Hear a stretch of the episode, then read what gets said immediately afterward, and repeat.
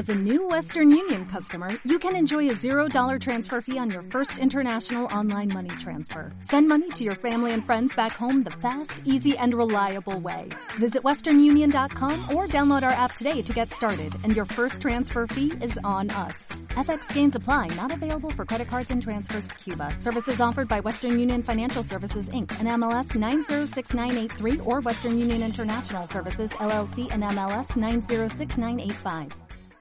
Bienvenidos a Contracultura con René Valdés. Comenzamos. Muy buenas noches, estimados podescuchas. La tarde de hoy nos tocó estar en la Ocupa Televisa. Llegamos como a las 5 de la tarde y nos encontramos con una situación algo compleja. Un operativo como de calculando más o menos unos 1.500 uniformados de la Secretaría de Seguridad Pública del Distrito Federal y en el camellón de Avenida Chapultepec unas, exagerando, 120 personas. Cuando nos fuimos, como a las 8 de la noche, el número de disidentes eh, se había incrementado. Lo curioso fue que como a las 18.30 horas llegaron unos 20 chavos y chavas vestidos de negro con capuchas tapándoles el rostro y banderas anarquistas. Después de un ir y venir, en un espacio de no más de 50 metros, afuera de la puerta de Televisa Chapultepec, comenzaron a lanzar botellas, latas, piedras y hasta dos televisores. Los manifestantes pacíficos reaccionaron al grito de no violencia. Este acto duró unos 10 minutos. Una media hora antes, un camarógrafo estaba escondido en el primer piso de un establecimiento al frente de Televisa.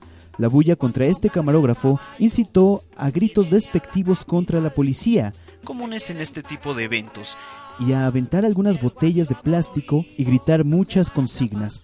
Momentos después, los granaderos que custodiaban el inmueble se pusieron rápidamente el casco. Este hecho causó la sorpresa y nerviosismo de los manifestantes.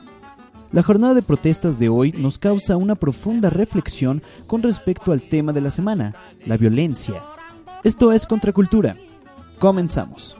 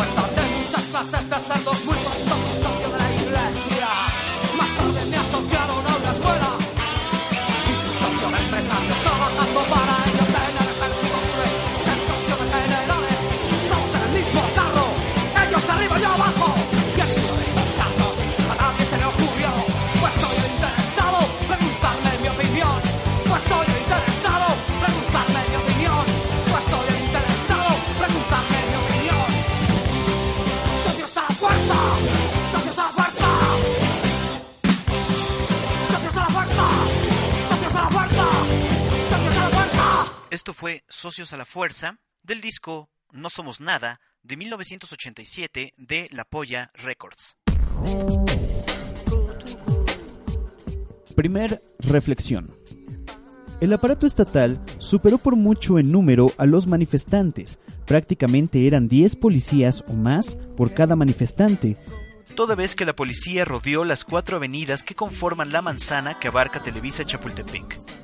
El solo hecho de estar presentes los policías representa una situación de violencia simbólica. El discurso es por demás conocido. En ese momento, reflexionamos tomando como base que el ejercicio de la violencia se debe fundamentar en el derecho y a su vez, para que esto ocurra, tiene que ser previamente legitimada por la sociedad civil. Con base en la Constitución, que nos da forma como Estado, el concepto de Estado es la unión de todas las instituciones del país, encerradas en territorio, población y gobierno. Viene lo interesante. Si la policía es parte del gobierno, entonces forma parte del Estado. La población, que en este caso ejerce su derecho a manifestarse, por el solo hecho de ser, también es parte del Estado. Entonces, la conclusión sonará un poco extraña. La disidencia, al ejercer violencia sobre la policía y viceversa, el Estado se ataca a sí mismo. Piénsalo, toda la riqueza que emana del país técnicamente la produce la población económicamente activa, o sea, los trabajadores. Los policías son trabajadores estatales, por lo tanto, como el del pueblo, eso ya lo sabemos, la violencia se ejerce solo entre las partes del Estado. Cabe aclarar que Televisa, al ser una empresa privada transnacional, no pertenece al Estado, conceptualmente hablando. Entonces, el Estado se ataca a sí mismo, ya sea gobierno, sociedad o viceversa, mientras la empresa disfruta la ganancia y protección del Estado, la deuda y la violencia es del Estado y para el Estado. A quien más golpea es a la sociedad civil, y las ganancias, incluso de estas coyunturas, ganancias simbólicas por supuesto, y también monetarias, siguen siendo privadas. ¿No es irónico? Segunda reflexión. Cuando ven al camarógrafo escondido, los manifestantes se encienden y generan violencia. Nada de cuidado, algunos gritos y aventar algunas botellas. La policía actuó con violencia, una violencia simbólica. ¿Qué pensarías al ver a mil policías que de manera abrupta se ponen el casco al mismo tiempo?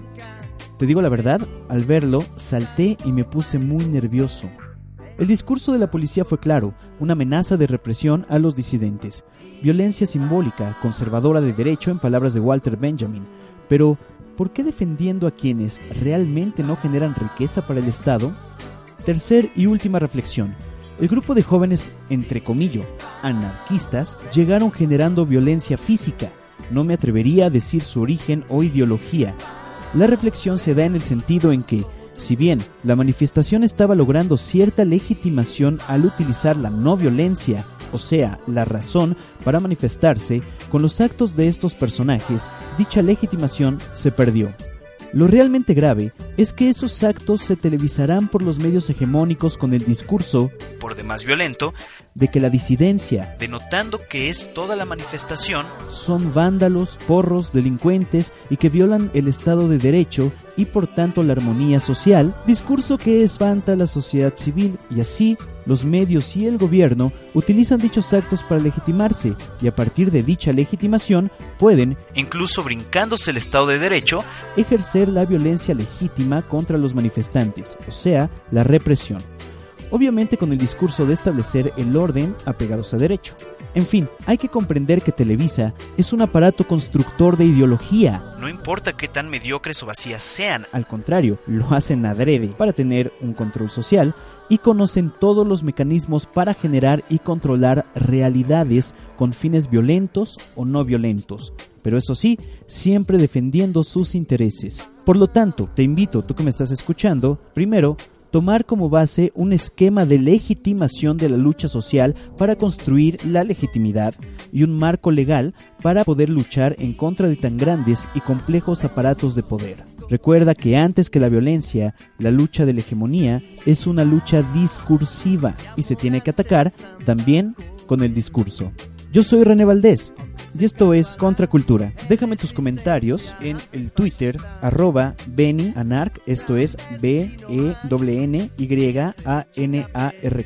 o aquí en la página de Contracultura AM de Facebook. Hasta la próxima. Esto fue Contracultura. Hasta la próxima.